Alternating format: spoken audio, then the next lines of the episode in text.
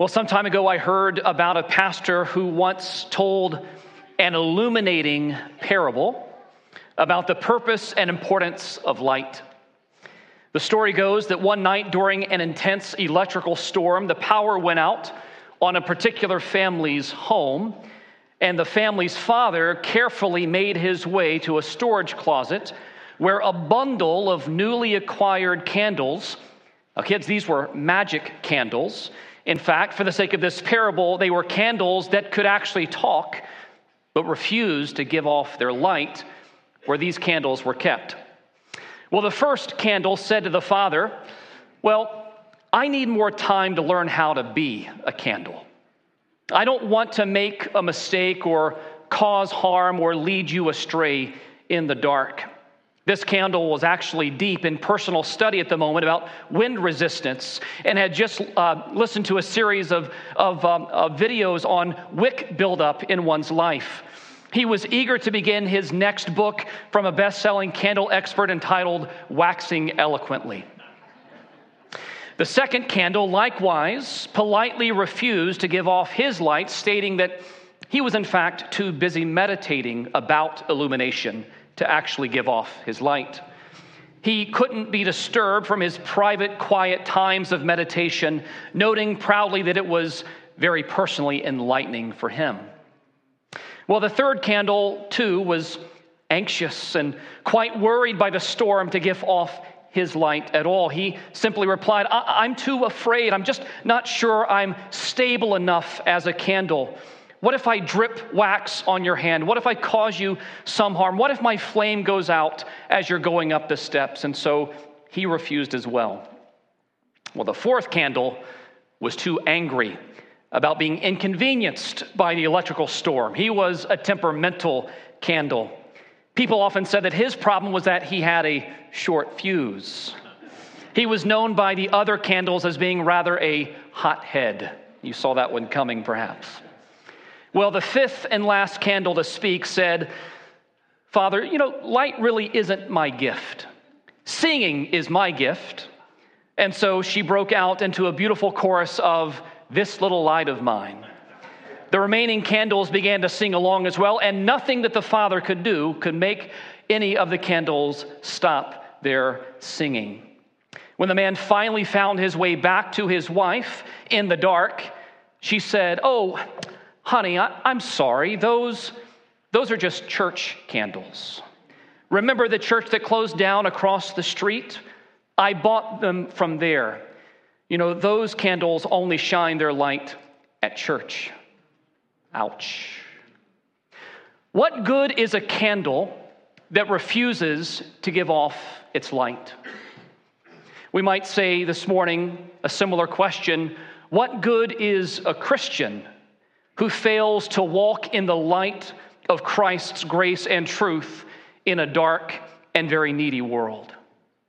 Well, friends, Ephesians 5, verses 3 to 14, open before us this morning, is a text that has important implications of the luminous grace of God, the grace of God that is light to the world.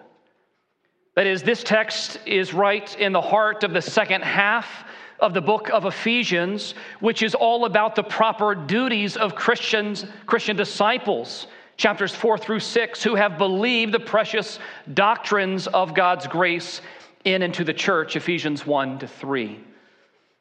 That is because we Christians have been raised out of the death of our sins and depravity, we are now called to walk in a manner worthy of our high and holy calling. A calling, by the way, is which is through personal faith and by God's grace that is fashioned after the likeness and the holiness of God Himself. And so, as God's select and saved and sealed saints, us, here in Blandon. And throughout Berks County, we are likewise commanded with Paul's original audience to walk in love and to walk according to the light. That's what we're called to do, and there is no other option than for us to do it. So, today in part two, you missed last week, you missed part one of this particular passage, exposition, and message. Part two of a message entitled Living in the Light of Christ. We're going to focus on the positive. Last week was what to avoid, this week is what to throw ourselves into. The positive instructions of this precious and very illuminating passage for us as Christians.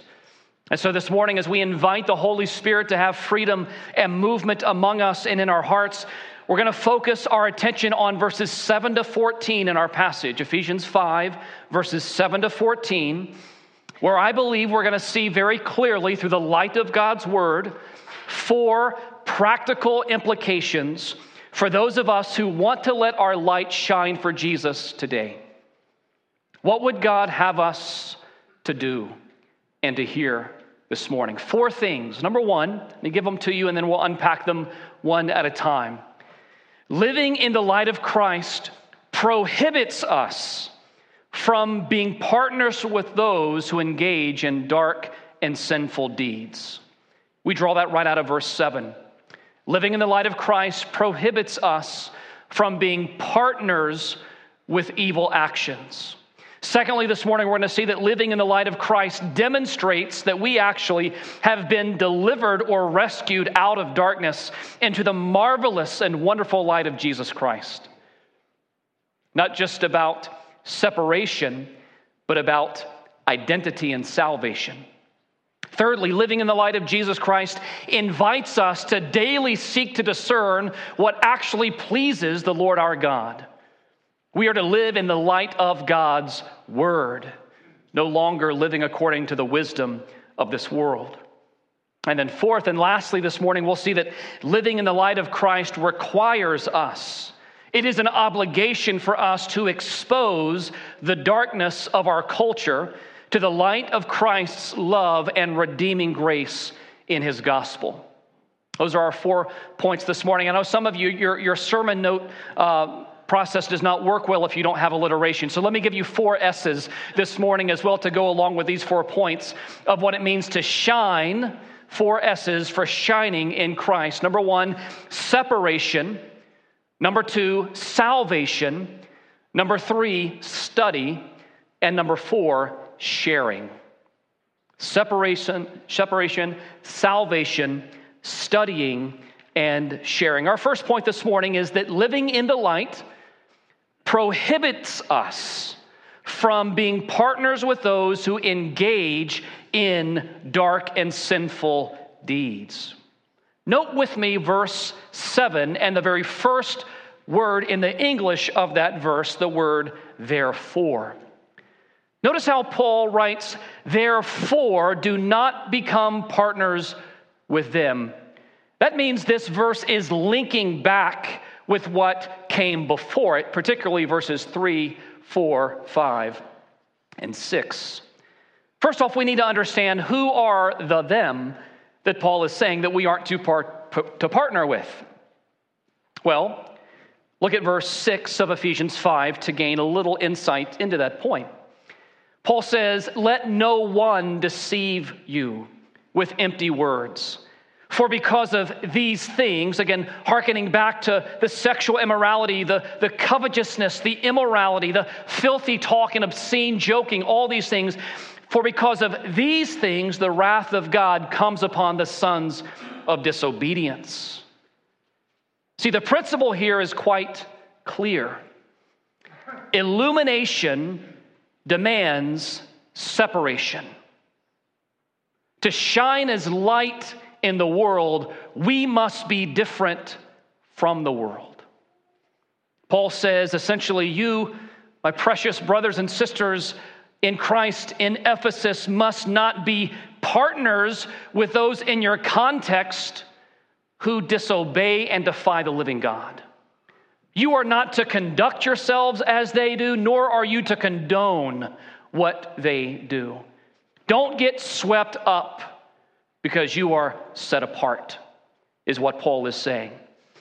Now, again, notably, this key word in verse 7 is the word partners. It is from the Greek word uh, sumatakos, which is actually used only one other time in all the New Testament. It, it's actually very interesting to note that when you find a word uh, that, that occurs so infrequently, it sort of makes you stu- um, uh, perk up and notice as a student of Scripture. And more to the point, Paul uses this word the other time in Ephesians also. So it's a, it's a near instance, and it's found over in Ephesians chapter 3, verse 6. We looked at this verse a few weeks ago, if not two months ago, where Paul says, This mystery, referring to the church, is that the Gentiles are fellow heirs, members of the same body, and, here's the word, partakers of the promise in Christ Jesus through the gospel. So when you come to the word in Ephesians 3 6, partakers, it's actually the same word in Ephesians 5 7, where Paul says, Therefore do not become partners with them. It's the same word in the original language. To be a partner or a partaker are the same thing. And Paul's point is that those who are truly partners or partakers of the promises of God, both Gentile and Jew, are now co heirs with Christ. In fact, our lives are grafted in to his family. We are one in the Lord Jesus Christ. Therefore, as an important implication or consequence of this, we, the church, be it in Ephesus in the ancient time or in Blandon in the modern time, we must not be in cahoots. We must not cavort with those who engage in these sorts of immoral and unethical actions. We must be different from them. That's what Paul is saying nor can we associate or identify with those who say it's no big deal to live a godless life. We are not to associate, to, to jump into those relationships. As I said last Sunday, dirty minds and dirty mouths, the two parts of Ephesians 5 3 to 6, are expressly prohibited. Paul says in this passage, uh, not even must be, a, a hint of this must not even be named among God's people in the church. Why? Because it brings contempt and shame upon the holiness of God and of Christ. Instead, we, as Titus 2:14 says, we are to be a pure people who are zealous for good works, declaring his praise, as Peter says in 1 Peter 2, uh, 8 and 9. In essence, we need to decide, friends, are we on team light or are we on team darkness? Stop straddling the fence. You can't pick every team to be your favorite team because it increases your, chance, your chances of them winning and of you being a part of the championship team. No, you must pick. Are you a part of Team Christ or are you a part of Team Satan? Which team are you on? And it's more than just the measure of your words. It will, you'll be known by your fruit, by your actions, and by your life. In essence, this first ethical command is that because we, again, we in Christ, not just we locally, but we in Christ are partners together with the Lord in true righteousness and holiness. And therefore, we must not be in league with those who belong to the world. Now, interestingly, the Apostle Peter says some things that are very similar to this, talking about the, the dissonance. That's a fancy word for meaning the disconnection, uh, the separation or parting of ways that should exist between God's children and the world in 1 Peter chapter 4, verses 1 to 5. Listen to this text. The Apostle Peter, writing under the inspiration of the Holy Spirit, says, Since therefore Christ suffered in the flesh, arm yourselves in the, with the same way of thinking, for whoever has suffered in the flesh has ceased from sin, so as to live for the rest of the time in the flesh, no longer for human passions, but for the will of God. There's your two choices. For the time that is past suffices for doing what the Gentiles want to do, living in sensuality, passions, drunkenness, orgies, drinking parties, and lawless idolatry. Sounds very similar to what Paul was writing about. With respect to this, they are surprised when you do not join them in the same flood of debauchery, lawlessness, and they malign you, but they will give account to him who is ready to judge both the living and the dead. Let me ask you a simple question Would the people who know you the best, who are closest to you, who live with you, who live next to you, who work beside you or go to school with you, would they be surprised to learn that you're a Christian? Would that shock them to discover that you show up here on Sundays?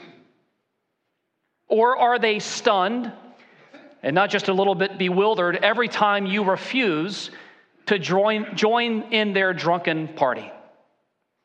A dear friend of mine just shared a story with me recently about when he was engaged, his fiancee coming out of town to visit, and he was riding along with a friend, and they were making plans, and his fiancee was coming in town, but he was making arrangements for her to stay somewhere else. And his friend kind of looks at him and scratches head, Why is she not staying with you? What's wrong with that? And this was an occasion, an opportunity for this particular uh, man to, to say why his faith means that he doesn't get to give in to whatever he wants. But God controls his life, he lives according to the will of God. I mean, that's the sort of thing we're talking about here. I've mentioned before that I came to faith in Christ at the age of 14 as a freshman in high school. Do you know what my teammates on the football team and the basketball team and my classmates around Soddy Daisy High School called me after I became a Christian? My nickname was Preacher Boy. Everywhere I turned on the football team, they called me Preacher Boy. Some of them probably with a air of respect, and some not so much. But they saw in my life that my faith in Jesus was my main priority. And I didn't live it perfectly, but I sought to be distinctive as a believer, certainly after I was born again. I can honestly say I don't ever remember those last couple of years in high school being invited to, you know, those kind of parties. I had a lot of friends, but I wasn't invited to those kind of parties. And you know what kind of parties I'm talking about because they knew that I would not participate in those activities. That is what we're talking about. See, Paul says, do not be partners with those who are defined or described by sexual immorality, impurity, greed, obscenity, foolish talk, or crude joking, but rather, rather shine as lights. Don't even give in to those recruitment officers of the devil who want you to go along their way. Don't give in to them. Saints must behave like saints, not like sinners. This is a lot like what Paul says over in 2 Corinthians chapter 6 in verse 14 and 15 and 16, where he says, Do not be unequally yoked with unbelievers. You know this passage. For what partnership has righteousness with lawlessness? Or what fellowship has light with darkness? Or what accord has Christ with Belial, which is a word that I believe is referencing Satan or the devil or the lawless one? Or what portion does a believer share with an unbeliever? Or what agreement has the temple of God with idols? For we are the temple of the living God. Now, listen carefully, because I'm going to say something that's going to sound like I'm talking out the other side of my mouth. Does this mean then that we are to be totally isolated and insulated, walled off from the lost people around us today? Is that what I'm saying? Absolutely not. Absolutely not. See, as Jesus himself says in John 17, we are to be in the world, but not of the world. We are physically here, but we are no longer described by this sinful, rebellious planet. You see, proximity to the lost does not equal participation in their behaviors. Now, Paul will give a different warning in 1 Corinthians 15 Bad company corrupts good morals. Let me say it again. It is easier to get dragged into the mud than to lift someone up out of the mud. It's very, very important, young people, to, to hear that. But this does not mean that we are to cut off ourselves, to become, uh, you know, those who are living out in the wilderness. No, we are to be in the world, but not of it. You see, you can know, and we are called to know and love the lost without becoming like the lost, without doing what they do in ungodly ways or condoning their behavior. So, listen, in my view, Ephesians 5 7 does not in any way prohibit relationships, particularly friendships, maybe even business partnerships or employment in secular contexts. That's not what Paul is focused on. That's not his emphasis, but instead, the, the, this verse, Ephesians 5 7, very pointedly prohibits us as Christians from being partners or participants in the very immoral or illicit activities that they perform. There is no negotiating there. That's black and white. Dirty deeds and dirty talk don't belong in God's house. So that's the first positive point this morning. Secondly, Living in the light of Christ demonstrates that we've been delivered out of darkness into Christ's own glorious kingdom. Notice what Paul says in verse 8. And really, in, in a sense, this is building out of verse 7. There, eh, he says, For, that's sort of a purpose statement now, because of what I've just said. For at one time you were darkness, but now you are light in the Lord. Walk as children of light. By the way, that phrase, walk as children of light, is the key command in this entire passage. Walk as children of the light. If verse 7, Ephesians 5, is about separation, then verse 8 is about identification. It is about salvation, even. Our identification as those who have been rescued by the light of the gospel in the face of Jesus Christ is undeniable. Walking in the light is a matter of urgency because it is fundamentally a matter of identity. Darkness is the way that we who are now in Christ used to walk. Remember, go back to Ephesians chapter 2, verse 2. Back then, our lives, as Ephesians 2 has already said, were characterized by emptiness by helplessness, by fruitlessness, by hopelessness. We were not merely in darkness. Paul says here, for you were darkness. It wasn't just a contaminant, it was our very culture. This was the very depths and the dregs of human depravity that Paul is talking about. Look, as he says elsewhere in Romans chapter 3 verse 23, for all have sinned and have fallen short of the glory of God. That doesn't just apply to a handful, it applies to everyone. He, say, he states in the same chapter of Romans 3 there is none righteous, no, not even one. No one understands, no one seeks for God. All have turned aside. Together they have become worthless. No one does good, not even one. Life apart from Christ is not just spiritually sparse, it is totally barren. The human soul, apart from saving faith in Christ, is not just sick, it is dead on arrival in human depravity. To be outside of Christian faith is to be at rock bottom spiritually, whether it feels that way or not. That's what Paul is getting at here.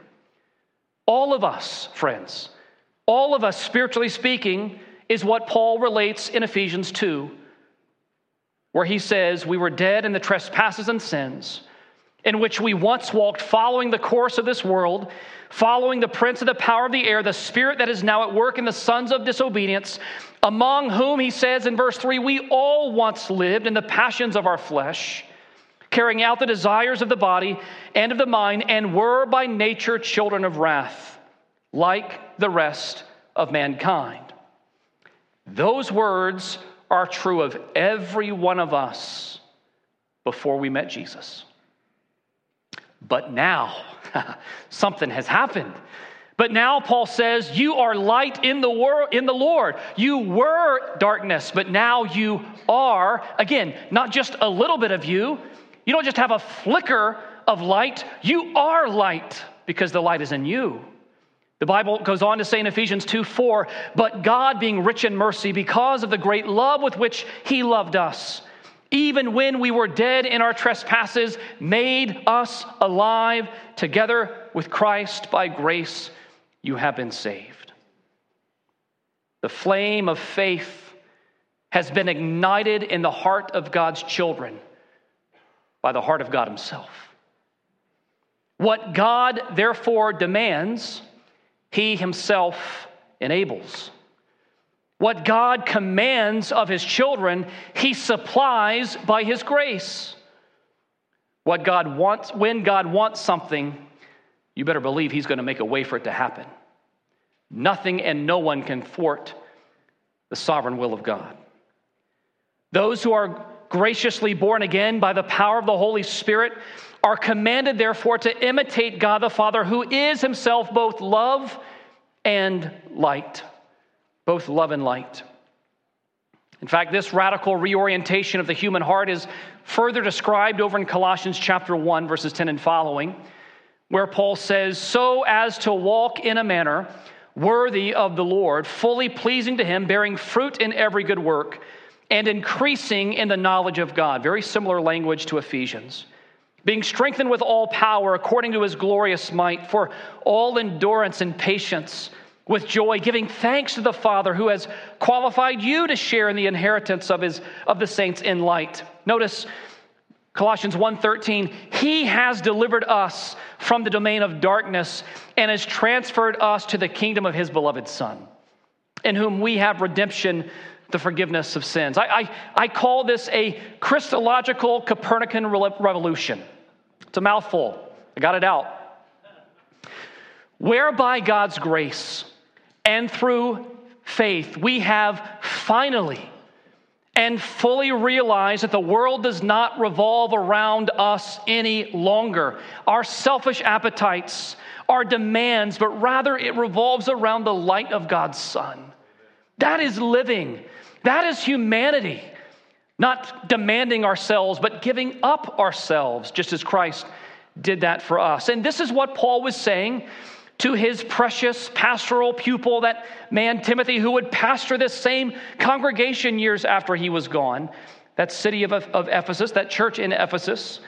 In 1 Timothy chapter 6, verse 11, Paul says this As for you, O man of God, flee these things. Flee these things. Pursue righteousness, godliness, faith, love, steadfastness, gentleness. Fight the good fight of faith Take hold of eternal life to which you were called and about which you have made the good confession in the presence of many witnesses. I charge you, Paul writes, in the presence of God, who gives life to all things, and of Christ Jesus, who in his testimony before Pontius Pilate made the good confession, to keep the commandment unstained and free from reproach until the appearing of our Lord Jesus Christ which he will display at the proper time. He who is the blessed and only sovereign, the King of kings and the Lord of lords. Notice, who alone has immortality, who dwells in unapproachable light, whom no one has ever seen or can see. To him be honor and glory, eternal dominion. Amen. That's what Paul says to Timothy. There's no less of a bar for us. Walking or living in the light, therefore, means something has changed, not only in how we now relate to the world, but how we relate to God Himself. We are saved and delivered out of darkness into the light. See, Christianity is not just about this big list of don'ts. It's fundamentally about what we now can do for the glory of God by His Spirit. So, number three. Living in the light of Christ further invites us, you and I this morning, to daily seek to discover and to discern what now truly pleases the Lord. When was the last time you made a new discovery about God? A new discovery about what it means to love God or serve others? If you haven't made a recent discovery, you're doing something wrong because none of us are finished yet in our growing up in our faith. There should be something fresh on our hearts, in our devotions, in our discipleship, each and every day, if not every week. Listen, the one who is in Christ, who is seeking to live in the light of Christ, should wake up with one all consuming question on his or her mind. And it is simply this Lord, how can I please you today? That's the question. With the minutes and with the money, with the hours, with every task, how can I please you? Living in the light prohibits us from being partners with those who engage in sinful and shameful actions.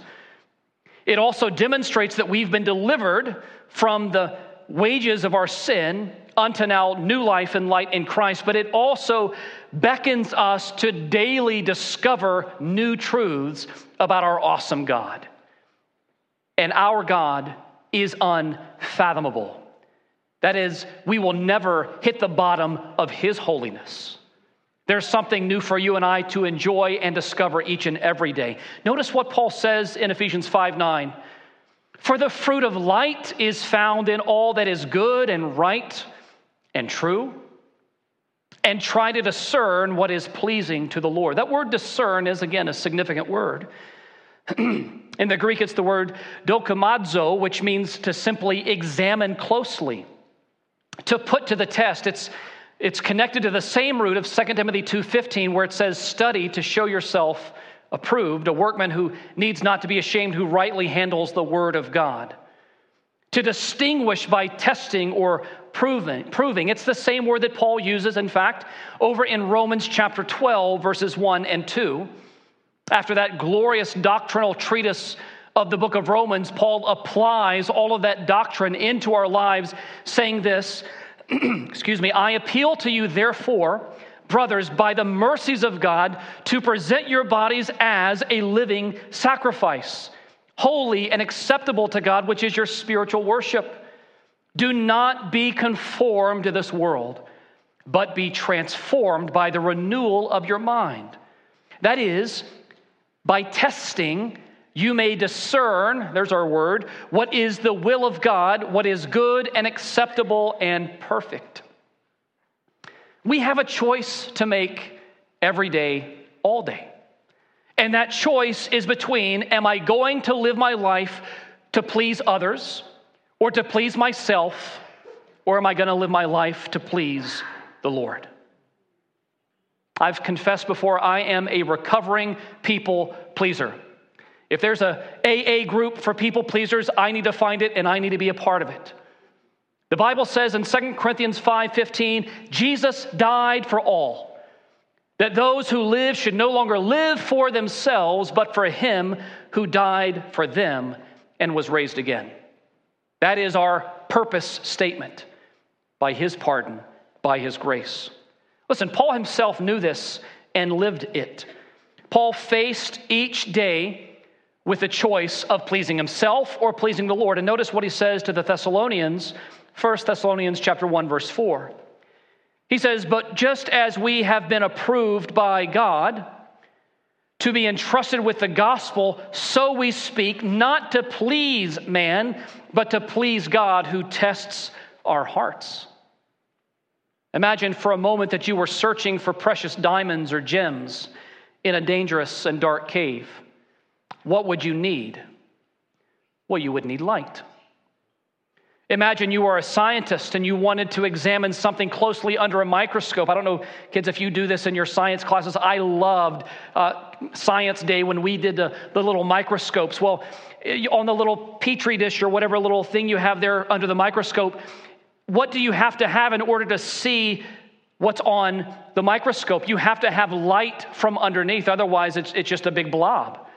Imagine that you want to enjoy a beautiful painting in an art gallery, but that painting is somehow tucked away on an interior wall down a long, dimly lit hallway. What do you need in order to discover the brilliance and the master of that artist? You need light.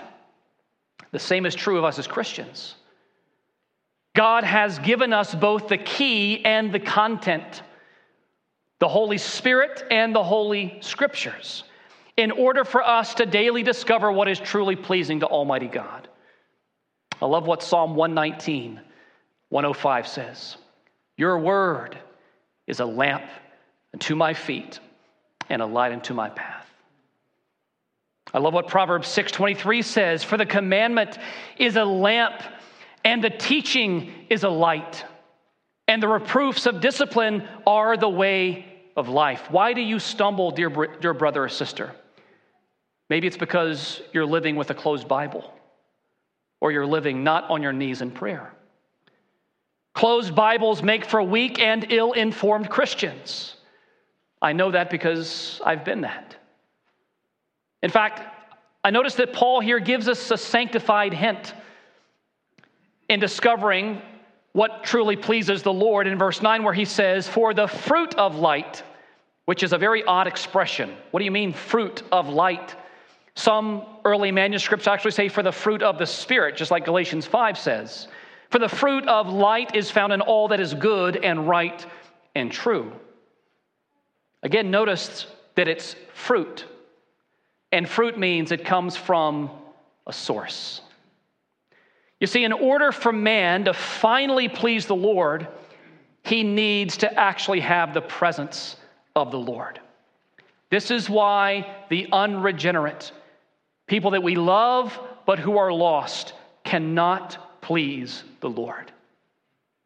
They may be good friends, they may be moral people, but they are spiritually destitute and bankrupt because they, not, they do not have the light of Christ in themselves. As Jesus says in John 15, 8, by this my Father is glorified, that you bear much fruit, and so prove to be my disciples. It is not our profession of faith that is the measure of our sanctification, it is the fruit that we bear. And that fruit is caused by Christ in us. Jesus says in John 15, 5, Apart from me, you can do what? A little bit? A whole lot? Peter says you can do nothing. You can do nothing. It was Charles Spurgeon who said, The most wicked book that you will ever read is your own heart.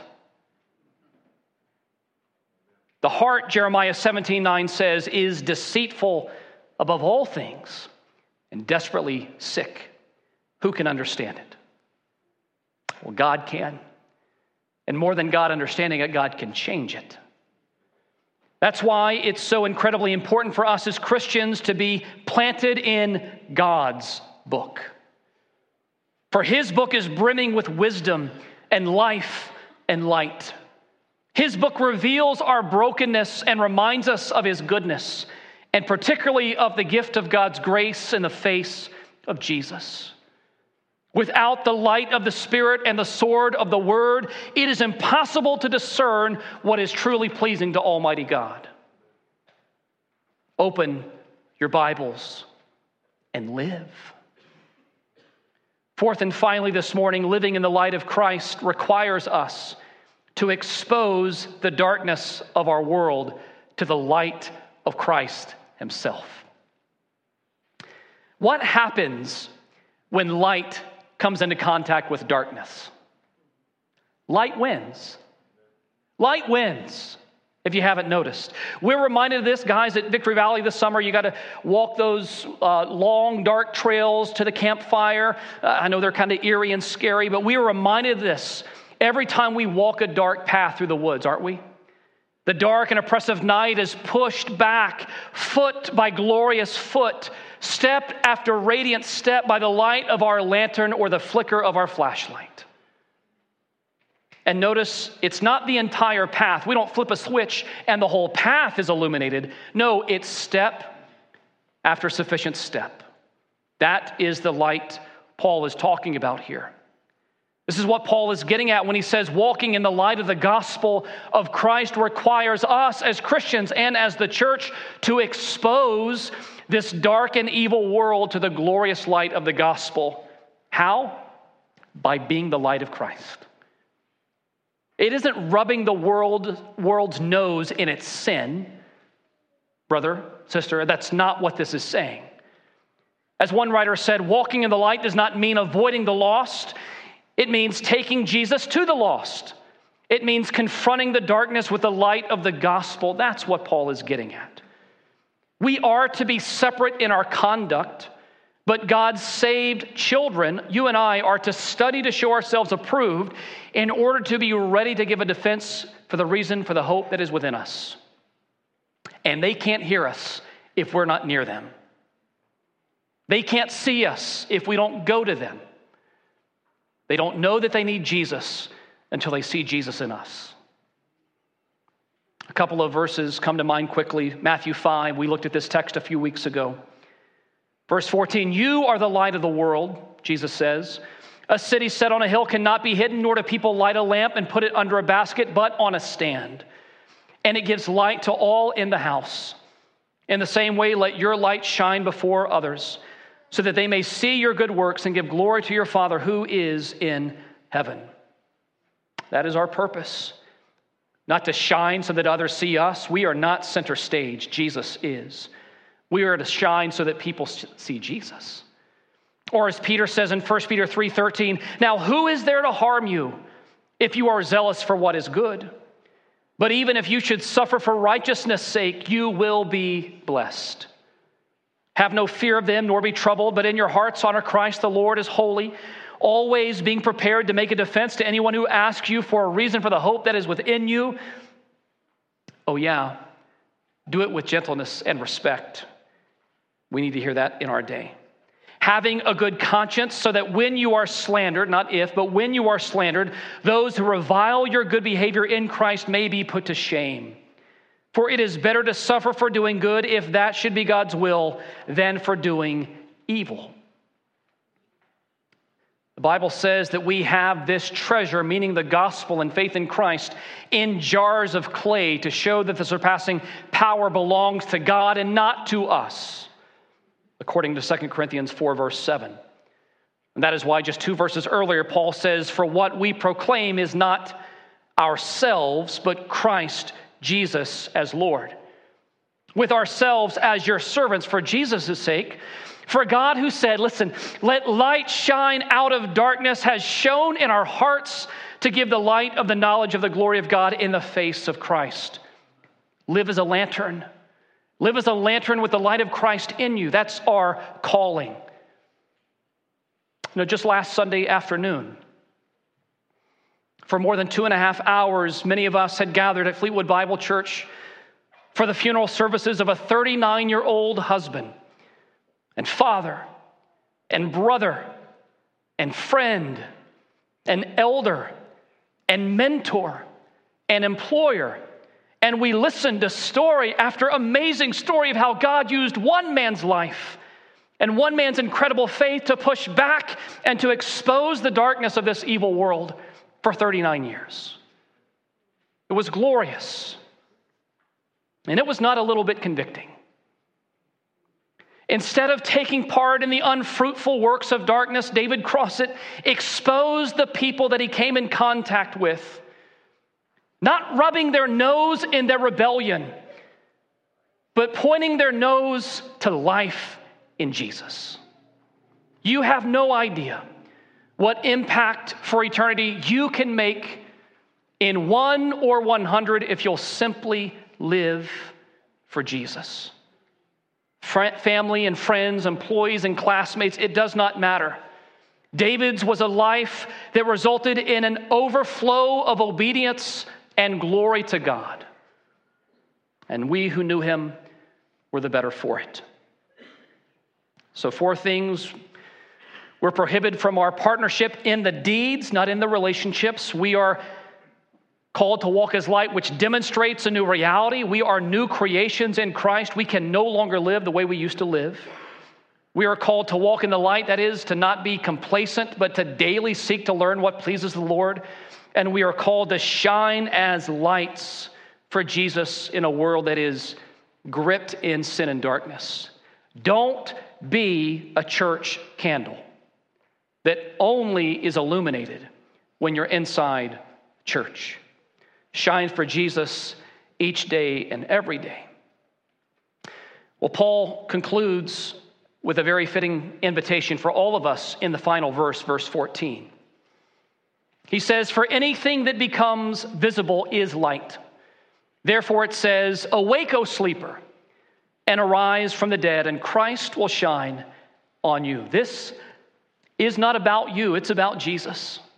And Christ will shine on you. It's interesting that some people think that Paul is simply borrowing from Isaiah chapter 29, 26, verse 19, or maybe Isaiah chapter 60 and verse 1, where Isaiah 61 says, Arise and shine, your light has come, and the glory of the Lord has risen upon you. A great Isaianic prophecy of Messiah Jesus. Maybe, maybe. It sounds a lot like that. Others suppose that verse 14, even in our English Bibles, it's set off kind of like poetry, was an early baptismal confession, maybe even that Paul had created himself, crafted by Paul. It doesn't really matter. What matters is the invitation that is given here. It's a very fitting summons for all of us as we come to the end of this passage. And it's simply this that Jesus Christ alone is the light of the world and that he's the light that every human needs to know and receive in their hearts by faith. So, do you know him? In other words, does your life look somebody who's sleepwalking spiritually because you're joining in to evil deeds of darkness? If so, that sound you hear is heaven's alarm clock calling you to awake, to be aroused from your sleep, that you might repent of your sin or if you don't know Christ, that you might receive him by faith before it is everlastingly too late. If you hear the warning with a sense of dread at the coming of Christ, a sense of foreboding that that wrath is pointed at you, there's something you can do.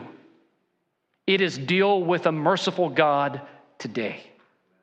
He wants to change you from the inside out. He has made every way possible for you to be with Him in heaven. It is to accept Jesus Christ by faith.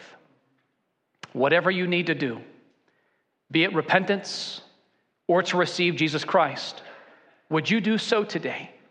Would you respond to this invitation, this summons with faith?